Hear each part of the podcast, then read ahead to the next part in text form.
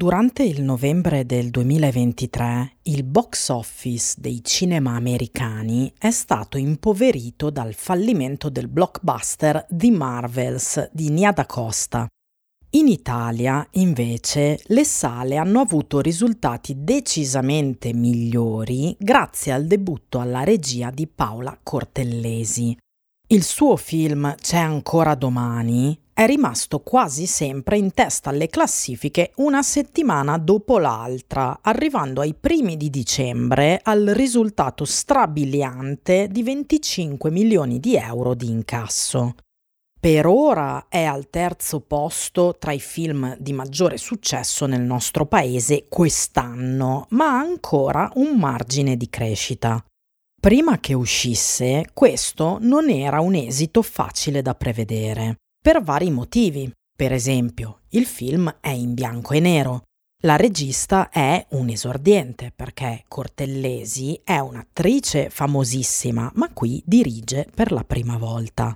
Si tratta poi di un film innegabilmente femminista. Ma nel 2023 la sorpresa di un successo commerciale femminista non è più così eclatante, tant'è che i paragoni tra C'è ancora domani e Barbie di Greta Gerwig si sono sprecati. In questa puntata provo a rispondere a una domanda che sembra semplicissima. Che cos'è C'è ancora domani? Parlerò quindi del suo linguaggio filmico e del modo in cui rivisita generi e stili del cinema italiano. Poi, nella seconda parte dell'episodio, arriverò invece a esaminare il suo approccio marcatamente femminista. Siccome per discutere nel dettaglio delle implicazioni femministe del film è necessario rivelare anche alcuni dei suoi colpi di scena, Troverete la sezione su questo argomento dopo l'allerta spoiler.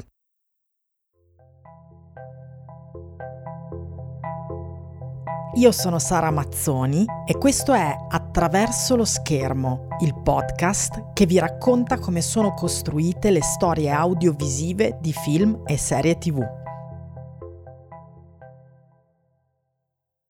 Come dicevo, la domanda all'apparenza è semplice. Che cos'è? C'è ancora domani. Una risposta l'ho già data. È l'esordio alla regia di Paola Cortellesi, un'attrice comica molto popolare in Italia, che è l'interprete principale. Si tratta di un film in costume che parla di violenza domestica inquadrandola nella cornice di un mondo patriarcale. Se non lo avete ancora visto, vi do subito un trigger warning a mio parere, c'è ancora domani può innescare reazioni di angoscia. E questo accade nonostante Cortellesi abbia cercato delle soluzioni non scontate per girare i passaggi più oscuri. Insomma, non è un'opera aggressiva come The Last Duel di Ridley Scott, per darvi una pietra di paragone. Però, a mio avviso, c'è ancora domani qualche turbamento lo può provocare lo stesso, soprattutto per l'atmosfera opprimente che mette in scena.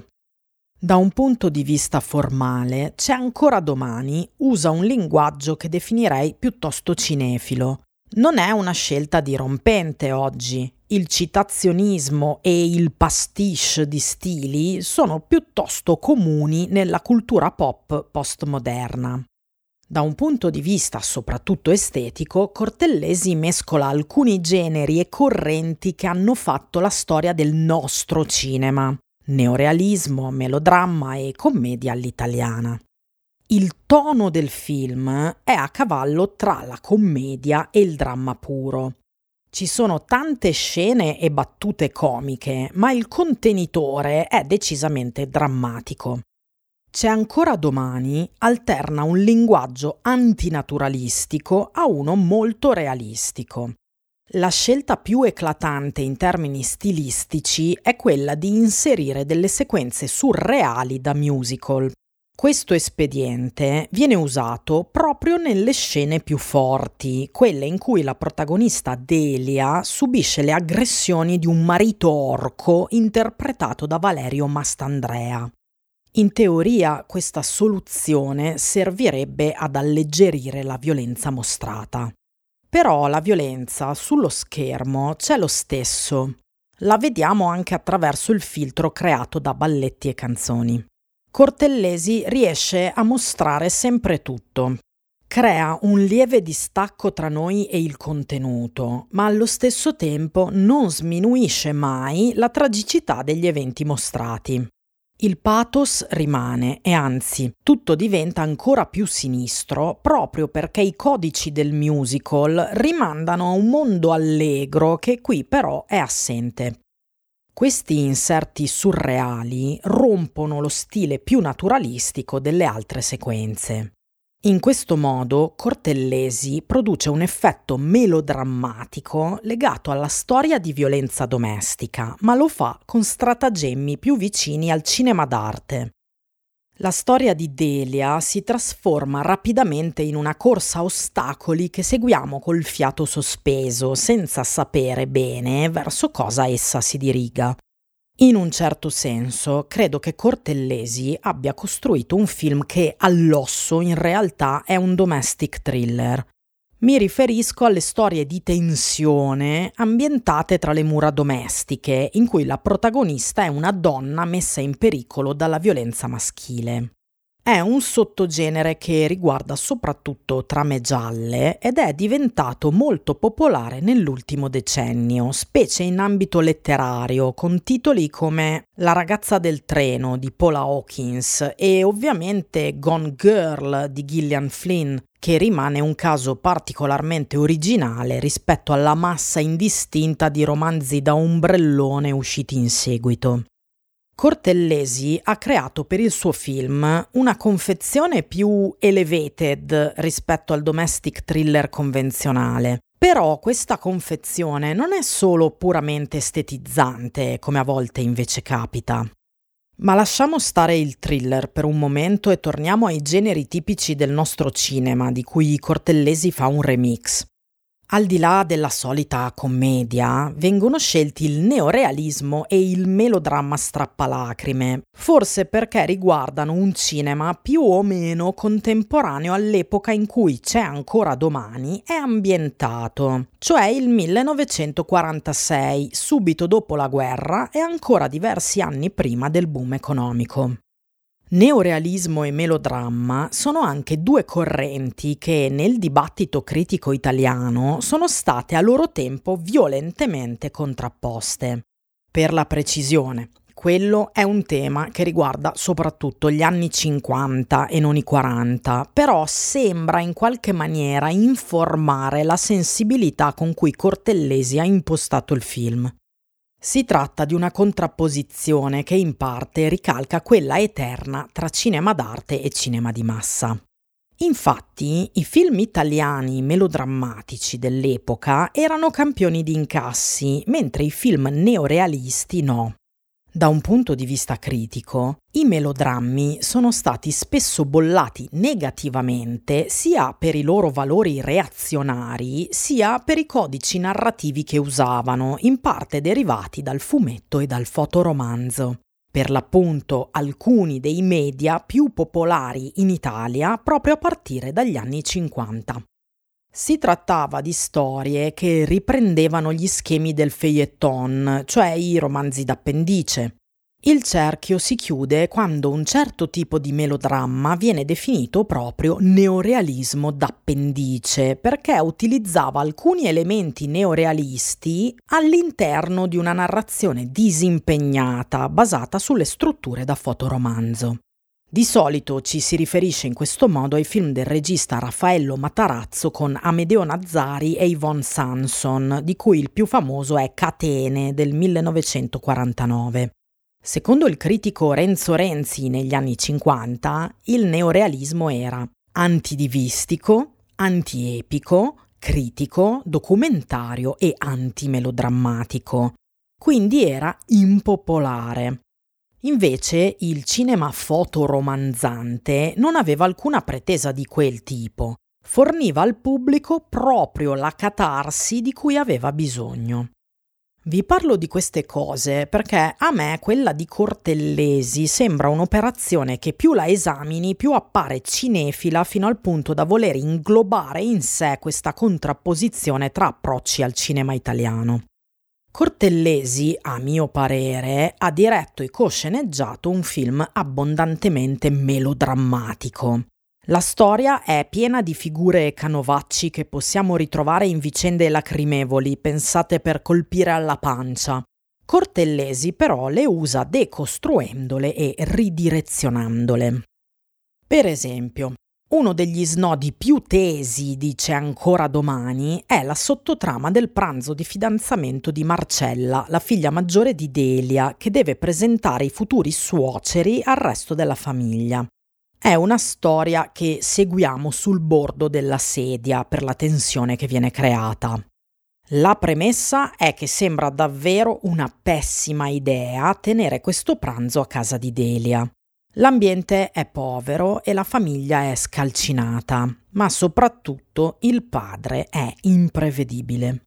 A pensarci bene, è una trama che è facile immaginare virata in chiave di commedia, con figure tipiche che sono un po' delle maschere da commedia dell'arte, come a tratti fa anche Cortellesi. C'è il nonno a orologeria, chiuso in camera e pronto a evadere per portare scompiglio. Ci sono i ragazzini insolenti che dicono parolacce e ci sono i consuoceri burini arricchiti, pronti a criticare tutto. Poi ovviamente c'è il padre alcolizzato, egli stesso caricato come una bomba che prima o poi esploderà. Ma lui ci riporta più nella zona drammatica in cui abita il film. Infatti questa trama è anche quella tipica del melodramma che prevede la presenza di bene e male in nettissimo contrasto e di una minaccia che potrebbe impedire che si stringa il santo vincolo del matrimonio tra i personaggi. Il bene e il male contrapposti in C'è ancora domani sono rappresentati da Delia e dal marito. Il matrimonio che rischia di essere rovinato è invece quello della figlia. Il fatto però è che Cortellesi queste situazioni da melodramma le rimette quasi sempre in prospettiva, spesso ribaltandole completamente. Per esempio, un'altra figura tipica del melodramma è l'ombra del passato che ritorna, Spesso è proprio quella la minaccia verso i piani dei protagonisti. In C'è ancora domani, il passato che ritorna diventa invece una presenza positiva, cioè quella del meccanico ex fidanzato di Delia che viene presentato come una brava persona, ancora affezionato alla protagonista. Se minaccia qualcosa, al massimo è la stabilità di un matrimonio fondato sulla violenza domestica. Vediamo un altro caso. Come spesso accade nei drammi degli equivoci che formano le trame dei melodrammi, anche in C'è ancora domani troviamo un personaggio che si autoaccusa di qualcosa che non ha commesso. Si tratta proprio di Delia che, per salvare la figlia dall'aggressività del marito, finge di avere bruciato la cena, immolandosi all'ennesimo pestaggio. Questo è un caso in cui Cortellesi non ribalta il cliché, ma lo usa direttamente al servizio del suo tema predominante. I fotoromanzi e il cinema di appendice dell'epoca spesso raccontavano la storia di una qualche cenerentola che deve intraprendere un'ascesa sociale. Ma che cosa c'è di radicalmente diverso in questo film? Secondo me cambia proprio il punto di vista. In C'è ancora domani ci sono le vicende di una giovane che aspira al matrimonio e deve superare una serie di ostacoli per ottenerlo. Come Cenerentola. Si tratta però di Marcella, la figlia di Delia. Nel film il pubblico viene calato non nei panni della ragazza, ma in quelli di sua madre, una donna vessata che osserva il mondo da un angolo in cui le è a malapena concesso di esistere a sua volta come Cenerentola all'inizio della fiaba, ma senza le aspirazioni borghesi. I melodrammi e i fotoromanzi poi hanno dei finali consolatori, per esempio le Cenerentole riescono a sposare il principe e a diventare ricche. Per capire se il finale girato da Cortellesi sia a sua volta consolatorio oppure no, credo sia venuto il momento di oltrepassare la linea immaginaria dello spoiler.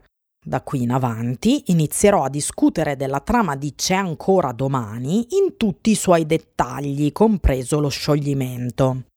Prima di continuare, però, condivido con voi una comunicazione che riguarda il podcast. Per realizzare una puntata di solito conduco ricerche e faccio approfondimenti che mi portano via parecchio tempo. Quindi se ve la sentite potete fare una donazione a sostegno del podcast dalla mia pagina di Kofi. La pagina si trova linkata nella descrizione dell'episodio oppure ci potete andare direttamente digitando co-fi www.com backslash Sara Mazzoni. Ma torniamo a C'è ancora domani e al suo rapporto coi finali consolatori del cinema cosiddetto fotoromanzante. Nel film di Cortellesi, il matrimonio di Marcella, alla fine, non viene impedito dal padre, il cattivo del film, a fermare tutto ci pensa la stessa Delia quando scopre che il fidanzato della figlia le ricorda molto com'era il marito orco da giovane. Questo è un ribaltamento piuttosto importante. Cortellesi ha cambiato la classica trama da melodramma in cui il matrimonio e l'ascesa sociale rappresentano l'obiettivo e il lieto fine. Allo stesso tempo ci ha raccontato quella storia in modo tale da farci vivere la rottura del fidanzamento come un vero finale consolatorio per quella sottotrama. Una giovane donna era in pericolo, ma ora è salva. Per lei c'è ancora speranza. Cortellesi in questo modo ha creato lo stesso una sorta di melodramma, usandone i cliché all'inverso. Il modo in cui risolve quella specifica storia è uno dei punti per cui il film viene più criticato. C'è una seconda sottotrama che suona piuttosto artificiosa, in cui Delia diventa amica di un soldato americano che poi sarà lo strumento usato per risolvere la situazione di Marcella. Sono d'accordo col fatto che quel meccanismo non sia perfettamente oliato in puri termini di sceneggiatura risulta un movimento ingenuo e forzato. Ma quelle sono soltanto sottotrame. Non si tratta del finale del film né della conclusione della storia della protagonista Delia. Eppure ci sono dei parallelismi tra come Cortellesi ha cortocircuitato il melodramma nella trama di Marcella e in quella principale. Vediamo. Prima di tutto ricapitoliamo come finisce C'è ancora domani. Dopo aver passato un'ora e mezza a essere picchiata dal marito e trattata come una serva da chiunque, sembra che Delia si stia organizzando per fuggire col suo meccanico. Ha ricevuto una lettera che presumiamo sia collegata a questa fuga. Ha preparato un cambio di vestiti e ha chiesto a un'amica di coprirla la domenica successiva, quando dovrebbe avere luogo la sua riscossa. Anche qui il film è un vero thriller per come monta la suspense. Di ostacoli ce ne sono ancora parecchi, come la morte improvvisa del suocero che Delia cerca di tenere nascosta perché non rovini i suoi progetti. La tensione cresce tra un colpo di scena e l'altro, siamo col fiato sospeso per lei. Quando però le cose si mettono male perché Delia non riesce a completare il piano di domenica, viene pronunciata la battuta che dà il titolo al film. C'è ancora domani. Delia è fiduciosa di poter portare a termine il suo piano di lunedì. La mattina dopo riesce ad allontanarsi da casa, ma viene inseguita dal marito. Quando arriva il momento dello scontro finale, scopriamo che Delia non voleva fuggire, ma andare a votare al referendum per scegliere tra monarchia e repubblica. Infatti, il 2 giugno del 1946 fu la prima volta che anche le donne italiane furono chiamate al voto. Il film quindi sceglie di chiudere così. Dopo un terzo atto più naturalistico, con sbalzi di tensione tra thriller e commedia, il finale invece è allegorico. Il marito cattivo cerca di trattenere Delia dall'esercitare il suo diritto di voto, ma è intimidito dalla determinazione della protagonista e dalla presenza di una collettività attorno a lei. Come a dire che finalmente il suo personale è diventato davvero politico, mentre fino a quel punto era stato relegato allo spazio individuale e familiare del melodramma disimpegnato sono temi di non poco rilievo oggi, in un periodo in cui si è parlato parecchio, anche nel dibattito pubblico, di come la violenza maschile vada inquadrata in una dimensione sociale e non biologica o sanitaria. Ovvero, facendola molto breve, il maschio non diventa violento in quanto nato così o improvvisamente impazzito, ma perché viene socializzato in un certo modo attraverso un modello negativo di educazione sentimentale e di cultura. Una cosa che ho pensato subito vedendo quel finale mi ha rimandato al continuo paragone tra C'è ancora domani e Barbie ho pensato che alla fine forse un nesso c'era tra i due film, nel senso che entrambi sembrano degli spottoni di qualcosa. Barbie della nuova immagine ripulita della Mattel. C'è ancora domani, invece, non di un prodotto commerciale, ma della partecipazione politica attiva delle donne, descritta in termini democratici e anche un po' generici attraverso l'esercizio del diritto di voto. In questo senso credo sia un finale che può provocare reazioni molto diverse tra loro. Per me salta all'occhio un problema femminista che Cortellesi si è sicuramente posta, ovvero se l'arco di Delia si fosse chiuso con lei che prendeva a martellate il marito oppure scappava via col meccanico, sarebbe rimasta del tutto assente la dimensione collettiva. Era ovvio che il film non poteva finire così, altrimenti sarebbe stato davvero un melodramma tout court, senza cortocircuiti tranne uno spostamento valoriale da destra a sinistra. Magari sarebbe stato un film girato da un punto di vista femminile su un tema impegnato come la violenza di genere, ma non sarebbe stato femminista. Se il finale avesse risolto il problema del marito confinandolo a un confronto di qualsiasi tipo tra i due coniugi, la storia di Delia sarebbe rimasta sul piano individuale. Il marito sarebbe stato la proverbiale mela marcia che ha quel che si merita. Aggiungendo il meccanico all'equazione, poi, il risultato peggiorava ulteriormente perché la soluzione sarebbe stata sostituire l'uomo sbagliato con quello giusto. Di nuovo, una conclusione disimpegnata come nei melodrammi degli anni 50. Tra l'altro, la storia della figlia Marcella insinua il dubbio che anche l'uomo più affettuoso in questa vicenda possa rivelarsi un orco. Nulla garantisce che se Delia scappasse col meccanico non si ritroverebbe da capo qualche mese dopo. No, non sono queste le soluzioni per il problema posto da Cortellesi nel film. Ma torniamo al melodramma e al bisogno di catarsi da parte del pubblico. Cortellesi questo film lo chiude con una catarsi oppure no? Come dicevo prima, mi sembra che in quel senso il film faccia sempre una cosa e anche il suo contrario. È un film non binary, insomma. Se ragioniamo con freddezza su cosa abbiamo visto in C'è ancora domani, possiamo descriverla come la storia di una donna disposta a tollerare qualsiasi cosa le venga fatta, ma che persino nel suo essere sbriciolata dal patriarcato trova la forza di andare a votare per la prima volta. Probabilmente Cortellesi ci vuole dire che quello per Delia è solo l'inizio di un cambiamento che però non fa parte del film. Se vista con distacco, non c'è ragione di credere che la sua vita domestica cambierà davvero nel futuro immediato. Sappiamo benissimo che verrà picchiata di nuovo. Però nel finale ormai siamo fuori da quel tipo di narrazione il film ha fatto una sterzata bruschissima e si chiude con immagini documentarie, non di fiction. Non c'è più Delia, ci sono delle donne reali ai seggi nel 1946.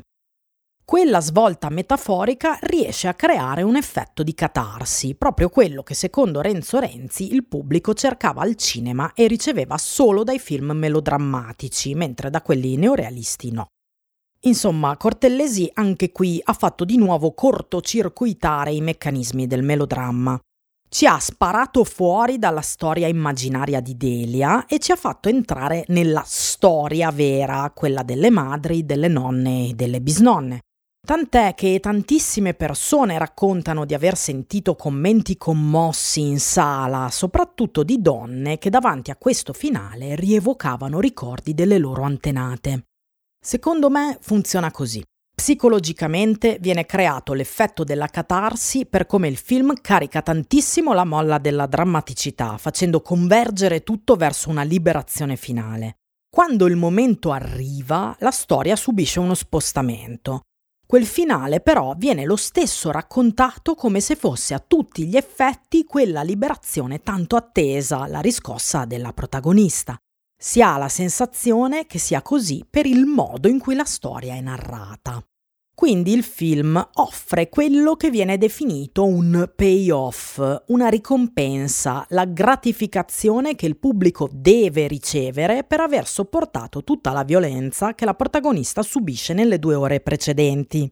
Questo è un punto cruciale per un film popolare pensato per piacere.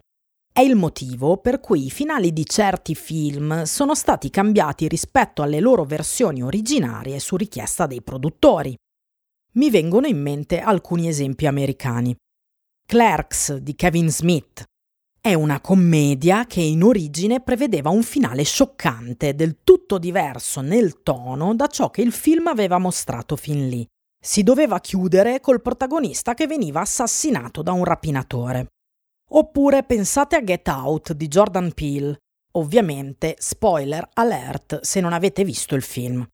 Nel finale alternativo girato dall'autore, il protagonista riusciva a fuggire dai suoi persecutori, ma veniva arrestato dalla polizia e condannato per omicidio. Pill ha deciso poi che il pubblico meritava una soddisfazione che quella conclusione non avrebbe concesso. C'è poi un caso ancora più recente, sempre nell'ambito del cinema femminista. Mi riferisco a Promising Young Woman di Emerald Fennell, di nuovo spoiler alert. Promising Young Woman è un film che ha fatto discutere parecchio per la sua mancanza di catarsi. Infatti si tratta di una rivisitazione del genere Rape and Revenge, nel quale il meccanismo è sempre stato basato sul traumatizzare il pubblico nella prima parte, con la violenza di genere, per guarirlo nel secondo tempo con la vendetta della donna che l'ha subita. Questa cosa non funziona così in Promising Young Woman, tant'è che il film è stato accusato più volte di essere volutamente ritraumatizzante per le survivor che lo guardano. In futuro mi piacerebbe raccontarvi meglio tutte queste cose in una puntata dedicata proprio a quel film, nella prima versione dello script di Promising Young Woman, i produttori rilevarono una totale mancanza di catarsi, per cui venne richiesto all'autrice Fennel di inserire perlomeno un epilogo vagamente consolatorio. Esso è poi diventato l'epilogo del film che però ha provocato parecchie critiche perché la vendetta non viene completata dalla donna in questione ma dalla polizia. Sappiate che nella prima versione Fennel chiudeva il film col rogo del cadavere della sua protagonista, senza altro da aggiungere. Chiaramente nessuno avrebbe prodotto quel film se fosse finito in quel modo. Ma perché? Perché sarebbe mancato un payoff a giustificare tutto l'orrore che come pubblico sperimentiamo assieme al personaggio. È chiaro che un film non deve per forza finire bene, però sarà sempre giudicato sulla base di quanto ci ha chiesto di sopportare per arrivare al compimento della storia che racconta. E una storia può avere o non avere il bisogno di dare un certo tipo di gratificazione al pubblico. Perché non è che i film senza speranza non esistano, ci sono, vengono fatti, però è più frequente che per un prodotto anche solo vagamente commerciale come quelli di cui vi ho parlato, l'assenza di payoff non sia consentita.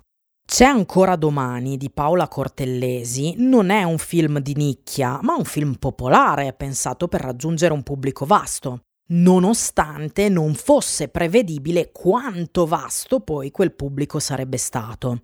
Quindi, riguardo al delicatissimo equilibrio del finale di C'è ancora domani, la domanda è: Cortellesi è riuscita davvero a darci questo payoff? Anche in questo caso la risposta per me è non binaria, nel senso che è sì e no allo stesso tempo. Vi dico perché no. La mia esperienza personale col film è che quella catarsi del voto del 2 giugno non ha compensato tutta l'angoscia che Cortellesi mi ha fatto provare.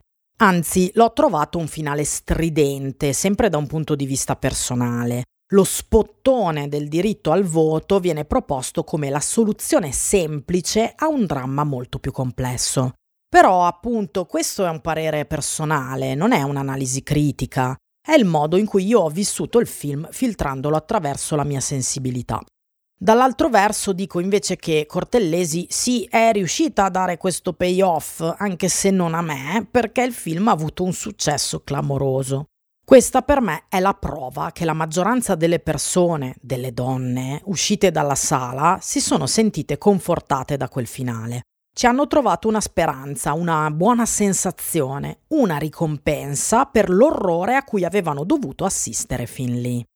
Qualcosa ha elevato il loro spirito, nonostante razionalmente sapessero benissimo che la storia di Delia non aveva esattamente un lieto fine consolatorio. Non è il pubblico che è stupido e non capisce la storia, come sembrerebbe a volte leggendo le critiche più aspre verso quel finale.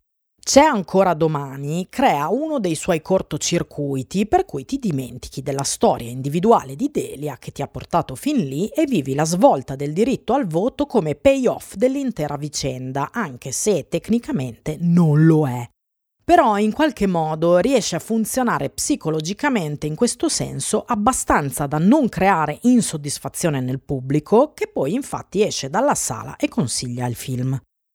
Prima di chiudere vorrei menzionare due testi molto noti a cui c'è ancora domani mi ha fatto pensare qui e là. Uno è ovviamente la tetralogia dell'amica geniale di Elena Ferrante e il suo adattamento per la HBO, in comune ci sono l'approccio narrativo da feuilleton del presente e la sensibilità femminista, ma c'è anche la capacità di costruire tensione, perché i romanzi di Ferrante sono spesso molto vicini al thriller psicologico, anche se sembrano altro. E questo l'ho riconosciuto anche nel film di Cortellesi.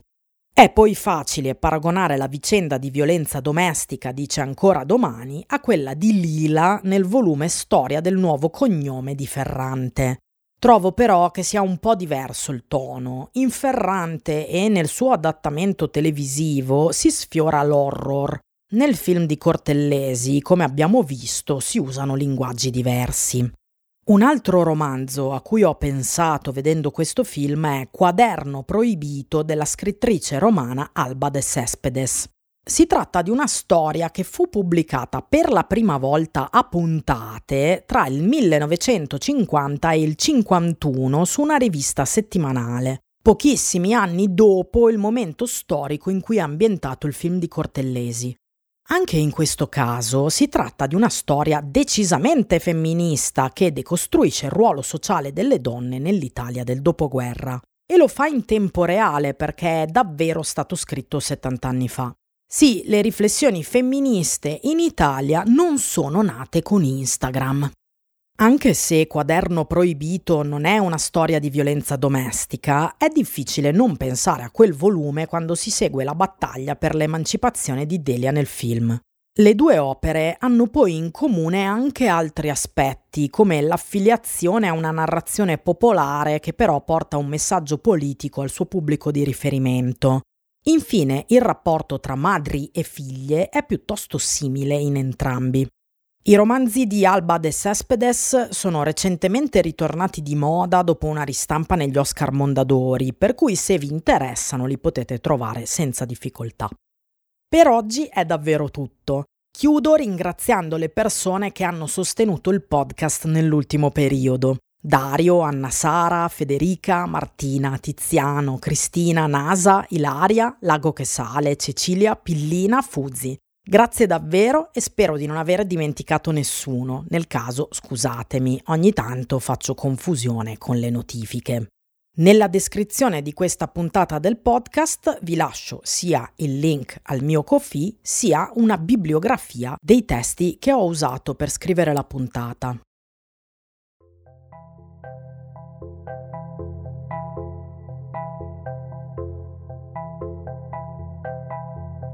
La progettazione e la regia di questo podcast sono di Sara Mazzoni, che sono io, la voce che state ascoltando. Mi trovate su Instagram al profilo Sara Mazzoni Film Serie. Su Linktree c'è un portfolio di miei articoli e collegamenti utili a quello che scrivo. Trovarlo è facilissimo, basta che digitate in un motore di ricerca le parole Sara Mazzoni Linktree. Vi ringrazio per avermi ascoltato, ci ritroveremo presto attraverso lo schermo.